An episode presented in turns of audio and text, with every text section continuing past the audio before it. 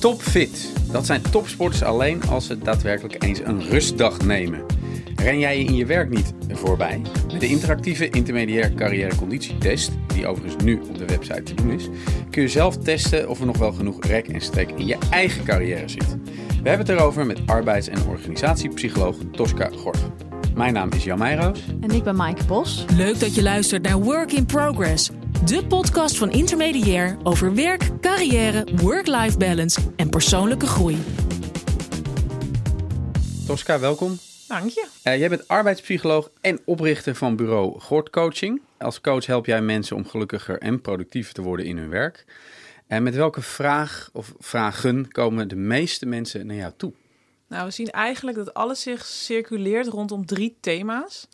En dat is eigenlijk de stress burn-out. Eigenlijk een beetje zo twee thema's in één, maar het ligt eraan hoe ver je bent op de schaal.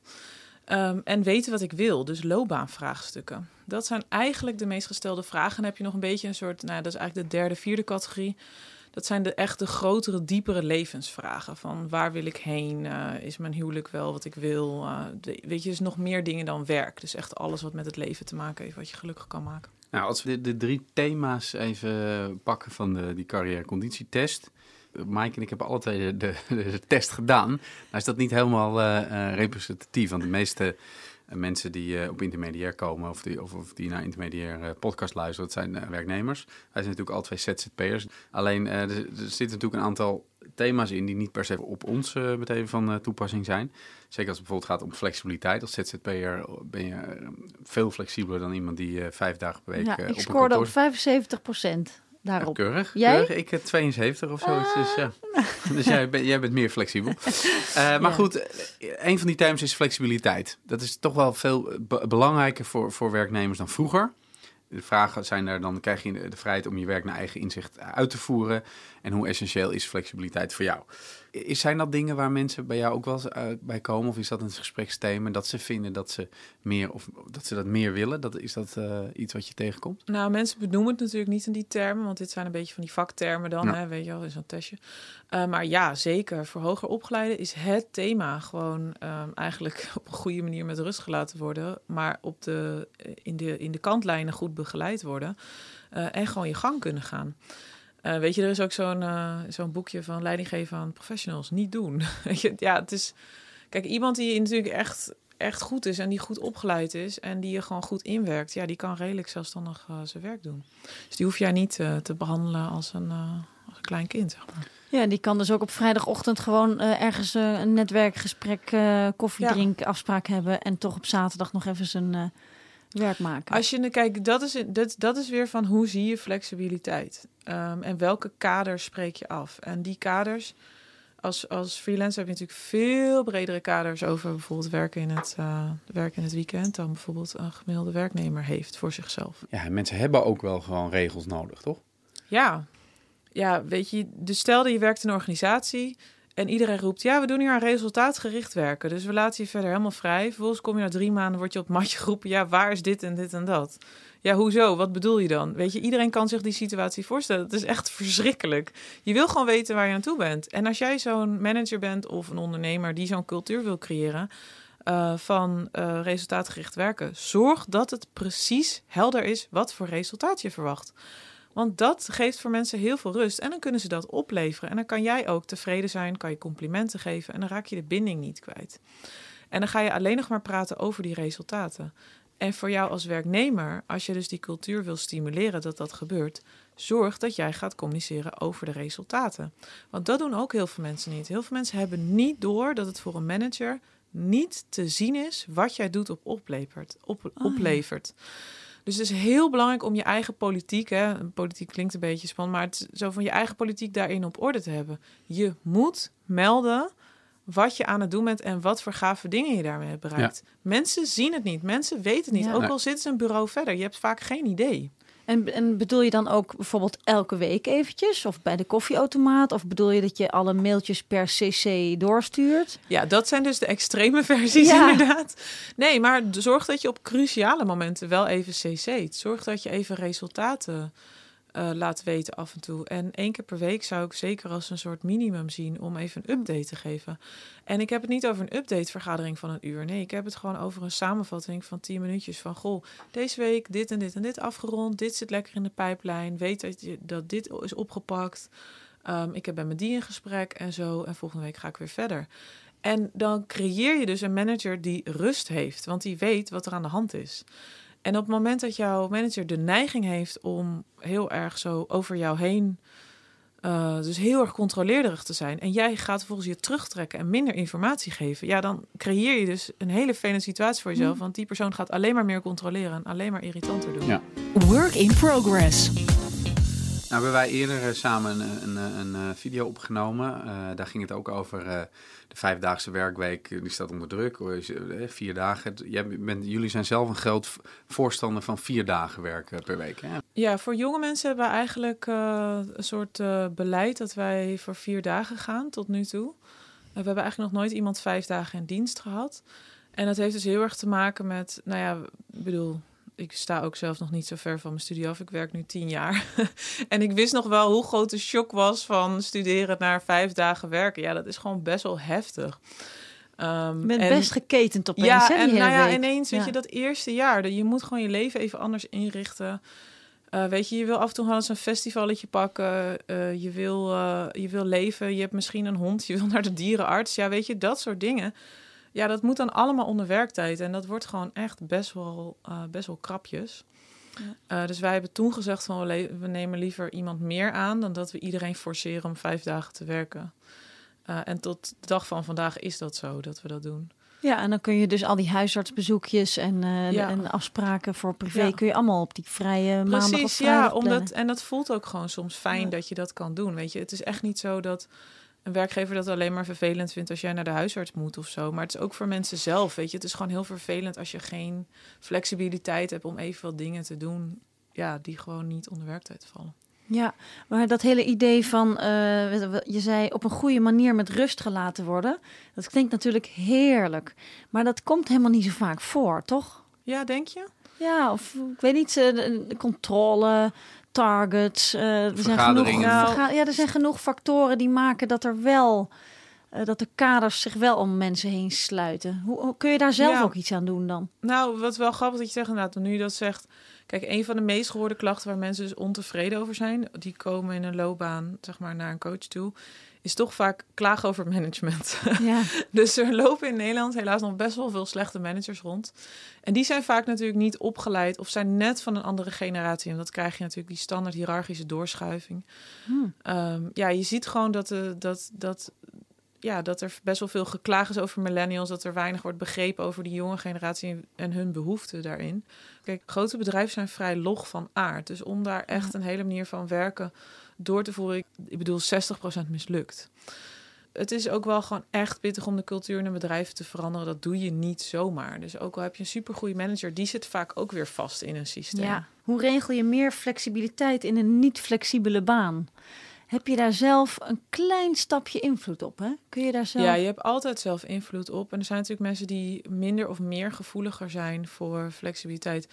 Maar nu gaan we ervan uit dat iedereen behoefte heeft aan 100% flexibiliteit. Eigenlijk zien wij ook wel tegenovergesteld dat mensen juist wel heel prettig vinden om hele stevige kaders te hebben.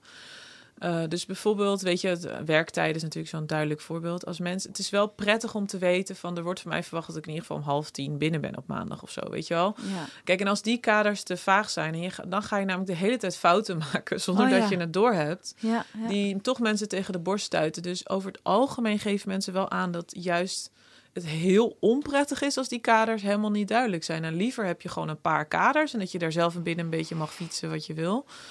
Uh, maar niet dat het helemaal kadervrij is, want dat is gewoon hm. niet werken. Weet je, dan krijg je een beetje zo'n nee, utopia. Je hebt ook, je, hebt ook zo'n van die bedrijven waar je oneindig veel vakantiedagen mag opnemen. En dan zie je toch ook oh, dat mensen dat helemaal, dat mensen juist helemaal nooit vakantie opnemen. Nee, en dat weet je, dat, dat zijn altijd van die flauwe dingen inderdaad. Want uiteindelijk is het best wel goed als mensen gewoon lekker 25 dagen per jaar op vakantie gaan. En dan moet je dat gewoon opmaken. En dat, kijk, sommige dingen zijn ook gewoon handig en functioneel voor een reden.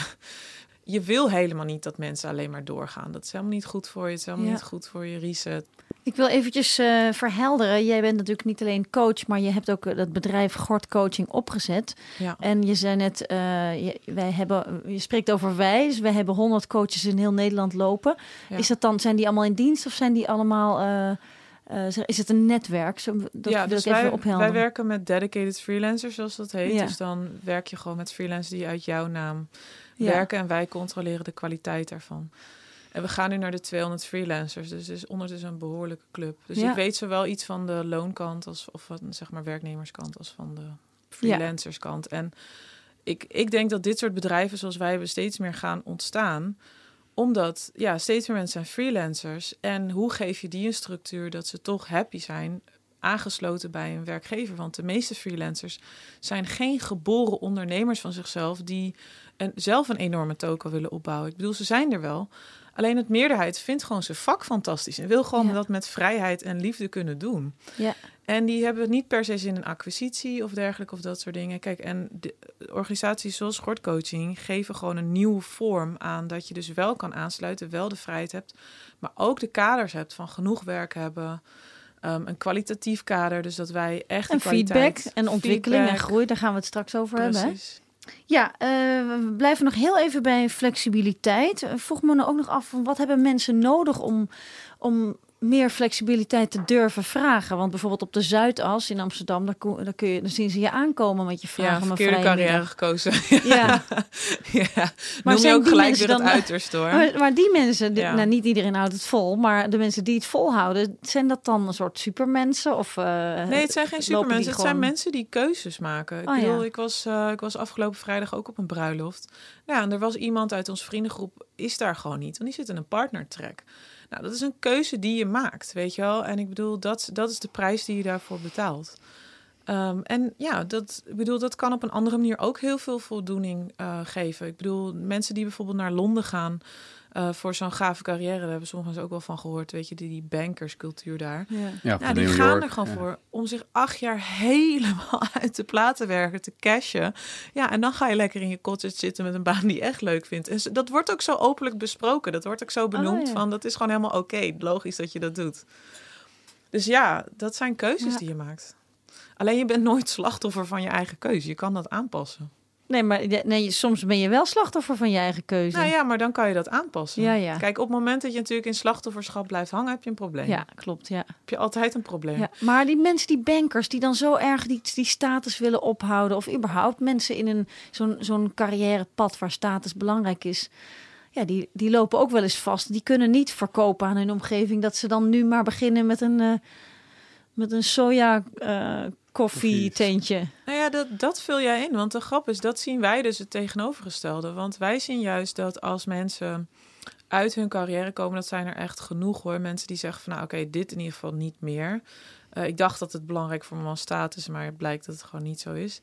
En die kiezen voor een carrière voor iets minder geld en eh, iets wat ze leuk vinden. En trouwens, als je iets doet wat je leuk vindt, hoef je niet per se minder geld eraan te verdienen. Sommigen gaan daar door juist meer geld verdienen, omdat er dan pas heel veel energie vrijkomt en dergelijke. Dus, uh, maar ja, op het moment dat jij op een, ik zeg altijd zo, als je staat op een feestje op wie ben je jaloers? Op degene die stralend staat te vertellen hoe gaaf weet je, haar week wel niet was, of zijn week wel niet was, of ben je jaloers op degene die zegt, ja, ik heb een nieuwe leasebak voor rijden, weet je wel? Ja. En dat is gewoon waar jij staat op dat moment. En ja, daar moet je naar handelen. Hey, als we hem iets kleiner weer maken, terug naar dat flexibele werken. Bij flexibel werken denken mensen ook heel vaak thuiswerken. Nou, wordt dat ook vaak als een heilige koe gezien. Van, hè, word ik niet afgeleid en uh, kan ik veel meer doen en het is rustiger. Maar ja, wij hebben net ook wat onderzoekjes gedaan. We gaan, mensen gaan ook strijken en was doen, boodschappen doen. Is dat nog een thema, thuiswerk? Nou ja, je bedoelt voor werknemers of voor werkgevers? voor werknemers. Nou ja, het is natuurlijk een thema. Het is bedoeld, het is heerlijk als je die vrijheid krijgt. Maar ja, je hebt mensen die gewoon intens uh, ontkennen hoe we gaan bijvoorbeeld roepen bij moet ze hun eerste kind nog krijgen. Ja, ik doe één dag thuiswerken en dan met de kleine echt zo. Ja, vergeet het. Weet je wel. Iedereen die een kind thuis rond heeft lopen, die snapt dit gewoon. Het gaat helemaal nergens over. Ja, je niet aan niet beginnen. Meer concentreren. En moet je ook als werkgever gewoon nee, veto nee. Gewoon, dit gaan we gewoon niet doen. Als je thuis zit, neem lekker vrij. Ga de sportschool in, whatever. Doe iets voor jezelf. Maar met een kind is gewoon net zo hard werken als... Uh, dus dat gaan we niet doen. Work in progress. Nou, volgens mij moeten we naar het uh, tweede thema gaan uit die carrièreconditietest. En dat is balans. Uh, een aantal vragen uit die test zijn onder andere... ben je vaak thuis nog bezig om je werk af te krijgen?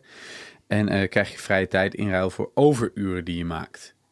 Die, die, die, de, mensen die vaak thuis nog bezig zijn met hun werk, dat, dat lijkt me, als ik wederom kijk even in mijn eigen omgeving, kijk even naar mezelf, het is bijna een soort given.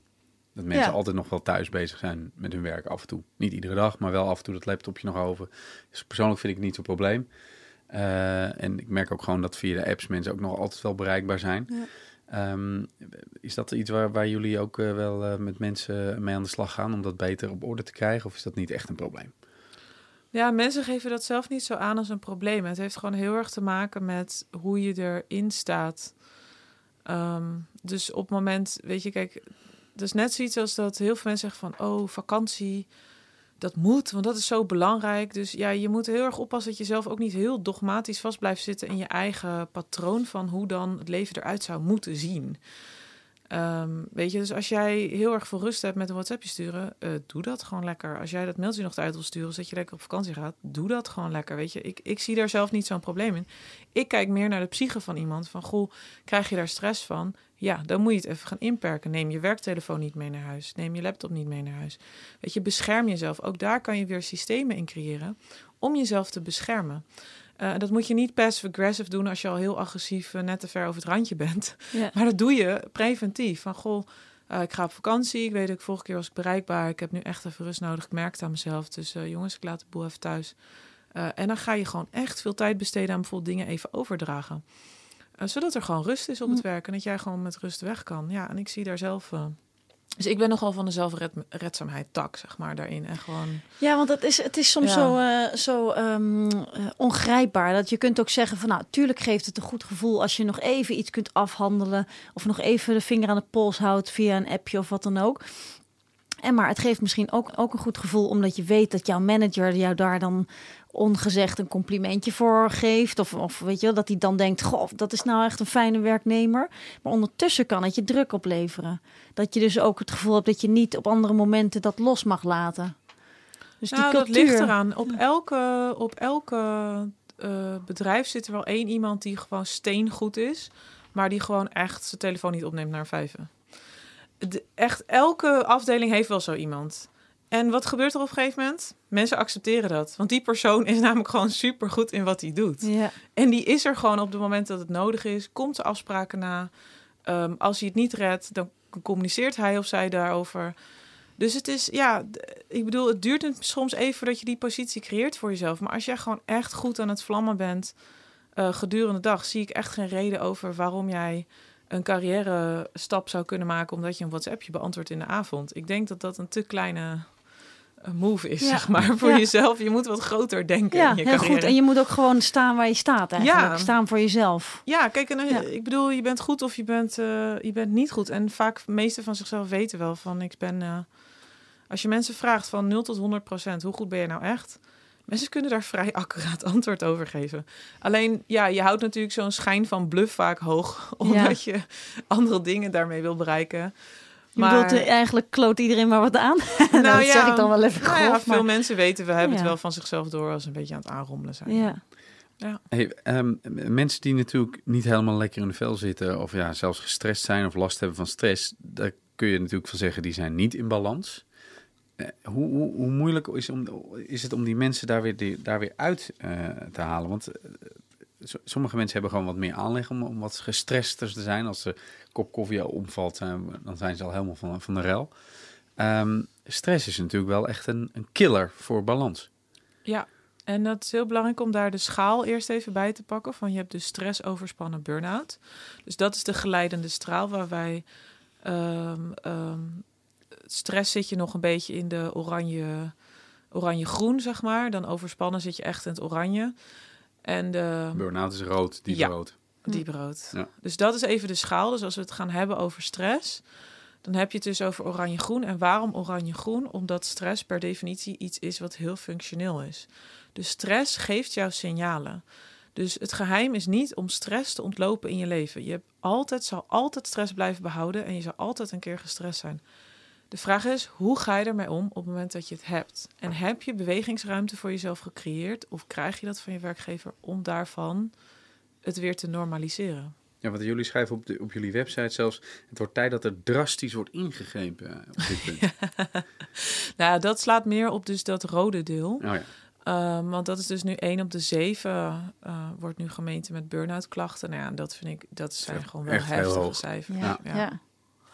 En dat heeft weer te maken met als je eens naar eh, de burn-out theorie eh, erbij pakt van bijvoorbeeld hoogleraar Witte Hogendijk. Ehm, hij zegt dus eigenlijk van je hersenen zijn dus niet ehm, ja, gemaakt voor zoveel prikkels. En wij krijgen echt veel meer prikkels dan vroeger. Dus bijvoorbeeld in de middeleeuwen, dat heeft wel eens iemand een, een optelsommetje gedaan, kreeg je, weet ik veel, 500 prikkels per dag of zo. En nu is dat echt tienduizenden. Dus het is.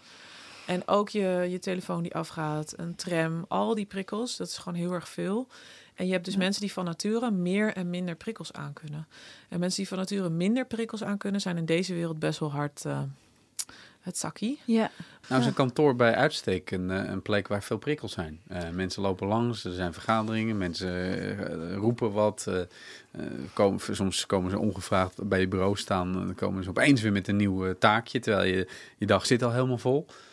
Ehm, het is niet per se de meest... eh, Prikkelloze eh, eh, omgeving. Ja, de meest goede Nee. omgeving. Zeker niet als je in een kantoortuin zit. En dat is, ik, ik verwacht ook dat dat heel snel uit gaat raken. Omdat in deze tijd is kantoortuin eigenlijk niet meer te managen voor je, voor je hoofd. Het is gewoon te veel prikkels. Kijk, vroeger was het natuurlijk anders. Omdat zeker een klein bedrijf, een kantoortuin, je krijgt van alles wat mee. En het, het helpt om het systeem te creëren wat je, waar je met z'n allen mee, naar bezig, mee bezig bent. Maar op een gegeven moment is dat gewoon te veel. Dus daar, is dat, daar hoor je mensen echt over klagen, ja. Want er is daar ook een, een eh, gaal, gulden snede van? Dat je zeg maar met, met zoveel mensen maximaal in één ruimte zitten. Ja, daar zijn, ook daar is gelukkig heel veel leuk onderzoek naar gedaan. Planten, ehm, water, Nou, je hebt tegenwoordig. Je ja. hebt, en je hebt tegenwoordig natuurlijk wel van die stilteruimtes. hè, Dat je, dat je even je laptopje Ja. onder je arm pakt en dat je ergens anders gaat zitten. Ja. Eh, Ja. Nou, je zei ook in het AD onlangs van als je meer dan 40 uur per week nodig hebt, dat is- gaat dan meer over hoe lang je werkt, dan heb je ook je systemen niet goed op orde. En eh probeer het eens wat meer te verdelen of uit te besteden of dat soort dingen. Ehm, het is dus eigenlijk wel slim om even een stapje terug te zetten en te kijken van hoe zijn de omstandigheden van mijn werk nou georganiseerd, hè? Ja, ik En- geloof daar heel erg in. Zeker. Hm. ehm, dus mijn eigen Bijbel is daar in de 4-hour workweek. En ik heb zelf geprobeerd vier uur per week te werken. Het was niet mijn ding. Ik word daar oprecht ongelukkig van. Werk Nee, geeft mij wel die- degelijk voldoening. Zeg maar.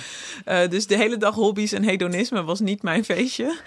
Maar de filosofie erachter is echt heel erg mooi en inspirerend voor mensen die daar naar op zoek zijn. Of meer op zoek zijn naar van, goh, hoe kan ik meer van werknemersdenken naar ondernemersdenken gaan, ook in mijn baan. En het heeft gewoon echt te maken met hoe je systemen inricht. En ook dat je op tijd aangeeft als je te veel werk in je schoot geschoven krijgt, dat je er goed kan aangeven waarom het te veel werk is en waarom je het niet redt in die week.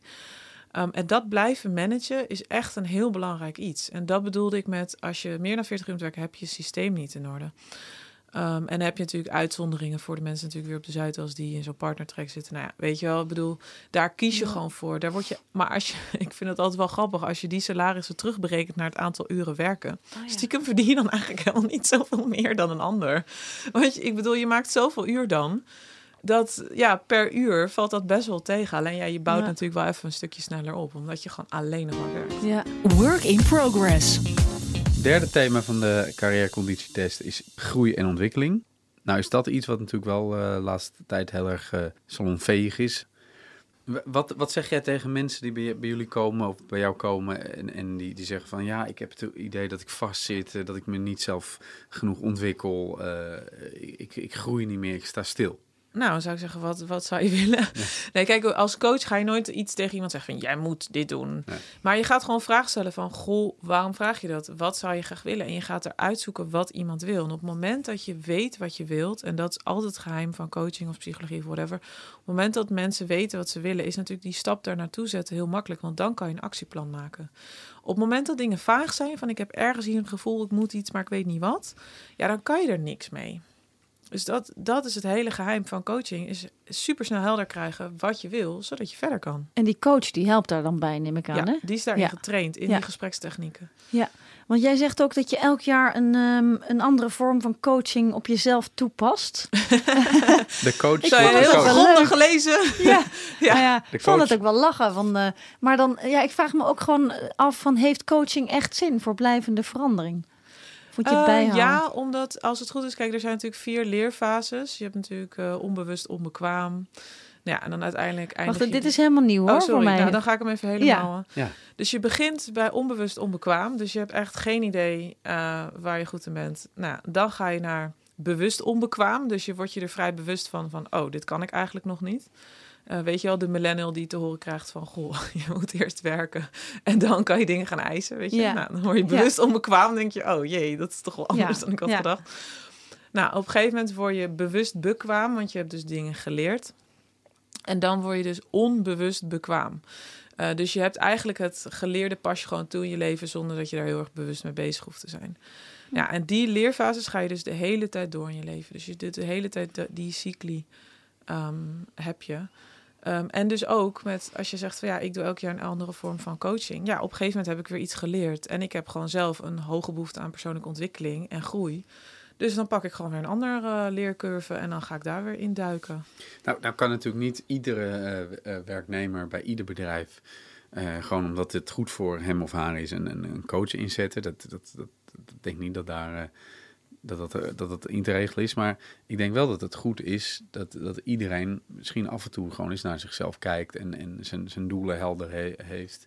En, en eh, even zijn, zijn of haar carrière spiegelt met iemand. Hoe, zou je dat op een andere manier kunnen dan toch kunnen doen? Ja, absoluut. Het is een beetje de slechte vraag nu advies nee, van nee, iemand. Nee, juist helemaal niet. Want aan een coach, hoe kun je zonder coach toch zelf doen? Ja. Nee, maar... juist. Ik bedoel, ik ben echt, kijk, wat dat betreft sta ik er ook een beetje los van, omdat ik gewoon oprecht geloof in dat persoonlijke ontwikkeling goed is. En mij maakt het persoonlijk niet zo uit of mensen een coach inzetten, of een training gaan doen, of een boek lezen, of met vrienden praten, of met uh, collega's praten. Of er zijn zoveel andere wegen om uh, aan persoonlijke ontwikkeling te doen naast coaching.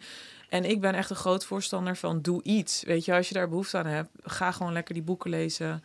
Uh, ga erover praten, ga podcast luisteren. Er zijn zoveel wegen om inzicht te krijgen. Er staan super gaaf films op YouTube, die kijk ik zelf ook. Er zijn heel veel bronnen tegenwoordig. Dus dat is echt heel gaaf in deze tijd. Dat je, dat je de kennis van allerlei kanten kan binnenhalen. Dat is wel zo. Alleen soms kun je iets heel inspirerend vinden zonder het um, in je leven te integreren. Want de, de stap van het, be, het, uh, het begrijpen is altijd één. Maar om het dan ook te doen en tot een gewoonte te maken, dat is altijd heel lastig. Ja, en dat is dus, dat is dus wel weer het geheim van coaching. Ja. Want daar ga je echt afspraken maken.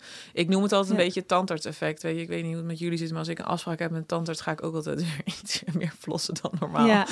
ja. en weet je, als je naar een coach gaat, denk je ook van, oh ja, ik kan nog huiswerk. Misschien moet ik het wel even doen. Dus ja, dat tandarts-effect is wel een belangrijk effect van waarom het werkt. En ook waarom bijvoorbeeld, kijk, heel veel trainingen, heel veel opleidingen uh, zijn eigenlijk gewoon een boek die iemand aan jou aan het vertellen is, hoofdstuk voor hoofdstuk. Denk ja. ja, je kan ook gewoon het boek lezen, scheelt je duizend euro's. En toch zitten die klassen helemaal vol omdat soms is het gewoon fijn als iemand jou iets vertelt van hoe het zit en dat je op die manier kennis tot je kan nemen. Maar uh, wat ik zo interessant vind is van je kunt nog zoveel kennis hebben, maar om het dan ook echt te gaan doen is echt een tweede. Hè? En daar kom je weer terug op het systeemdenken. Dus wat heel veel mensen doen is zo van ja, ik moet mezelf de hele tijd gaan bedenken dat ik niet iets lekkers mag eten. Terwijl als jij een systeem hebt van ik ga naar de supermarkt, ik zorg dat ik dan geen honger heb, of ik bestel elke week Albert en die komt mij voorrijden en dan heb ik geen snoep daarin. Dat is het systeem wat jou uiteindelijk gaat beschermen, waardoor jij niet hm. met een zak chips op de bank zit. Systemen zijn sterker dan mensen. En als je dat eenmaal doorkrijgt voor jezelf, kan je dus jezelf gaan live hacken. Dus je kan allemaal systemen om jezelf heen bouwen om jezelf te gaan beschermen tegen bepaalde dingen. Ik heb bijvoorbeeld dat uh, mijn telefoon niet meer overgaat automatisch na acht uur. Of weet je wel, dus ik heb allemaal van die life hacks. Ben ik de hele tijd mijn systeem aan het perfectioneren, zodat ik er niet aan hoef te denken. Maar dat het systeem voor mij al dingen regelt, zodat ik gewoon daar rust mee heb. En dan hoef ik er niet eens meer over na te denken. Door nog eens twee. Dat met die telefoon vind ik wel leuk. Ja, nou, ik doe bijvoorbeeld ook geen Facebook. Ik, ja, ik zit daar gewoon niet op. Ik bescherm mezelf daarin. Ik word daar gewoon helemaal uh, overprikkeld door. Ja, en het leidt heel veel af. Ja, het leidt me af. Het, ik raak er overprikkeld door. Ik word er onzeker van. Het is gewoon niet mijn medium. Ik, ik heb er helemaal niks mee. En ik hou niet van zenden. Ik ben misschien ook te introvert ervoor. Dus het is gewoon niet mijn ding. LinkedIn daarentegen. Hey, ja. voeg me toe. Weet je wel, nee, maar ik... Ja, dus dat is iets wat ik heb gedaan. Ik kijk bijvoorbeeld zelf geen nieuws. Ik vind nieuws een, een stroom aan negativiteit. Dus ik heb lekker sublime opstaan met uh, de nieuws van de vooruitgang. Weet je, dat soort maar Weet je dan nog wel in welke wereld je leeft? Ja, omdat die echte belangrijke dingen krijg je vaak mee. Je wordt daar zo, je krijgt zoveel prikkels op je af. Dat heel vaak weet je dat soort dingen alsnog. En heel soms ook beschaamd weet ik er soms alsnog meer vanaf dan mensen die het nieuws kijken, die gewoon op mute gaan. Dus het is maar net welke informatie en prikkels je binnenhaalt. Dus ik geloof heel erg in, zeker met prikkelmanagement, dat je daar echt systemen voor jezelf moet bouwen in hoe je moet omgaan. En daar moet je ook voor overtuigd van zijn. Want je, jij zegt ook als je op vakantie gaat, dan, eh, dan reageer je gewoon drie weken lekker niet meer op appjes. Ja, daar had ik een beetje spijt van. Dat is stiekem dat eigenlijk niet waar natuurlijk. Want dat is eigenlijk stiekem niet waar. Ja, ik ben juist echt zo'n hem. Ja, ik ben eigenlijk. Ik, heb, ik ben niet zo van de regels. Dus daarom heb ik systemen nodig. Ja, ja. Nou, ik vind het wel een goede. Ik, ik, heb, ik heb ook wel zo'n systeem nodig, alleen dan uh, voor mijn sleutels die ik altijd kwijt ben. Nou oh, ja. ja. die leg ik dus altijd op dezelfde plek ja. neer. Ook dat systeem niet, ja, geeft je klopt. rust. Ik geloof daar echt heilig in. Ja, dus morgen allemaal even kijken of we alvast één systeempje kunnen inbouwen. Ja, en ook gewoon lekker googlen, live hacks googlen, weet je. Oh, ja. Nou, als je nu bij het uh, beluisteren hiervan uh, denkt van, nou, ik wil even kijken of mijn carrière nog in shape is en uh, misschien naar aanleiding van de resultaten kijken wat je daaraan kunt doen. Check dan gewoon intermediair.nl, dan vind je de carrière conditietest en dan komen allemaal dergelijke thema's in iets meer hapklare brokken voorbij. Uh, voor nu wil ik uh, Tosca heel erg hartelijk bedanken voor je bijdrage. Uh, dit was Work in Progress, de podcast van Intermediair. Volgende keer gaan we het hebben over salaris en bonussen. Dus dan moet je ook zeker luisteren. En dat was het voor nu. Dag. Heb je met plezier naar deze podcast van Intermediair geluisterd? Abonneer je dan gratis via SoundCloud of iTunes. En krijg een melding als er een nieuwe aflevering voor je klaarstaat.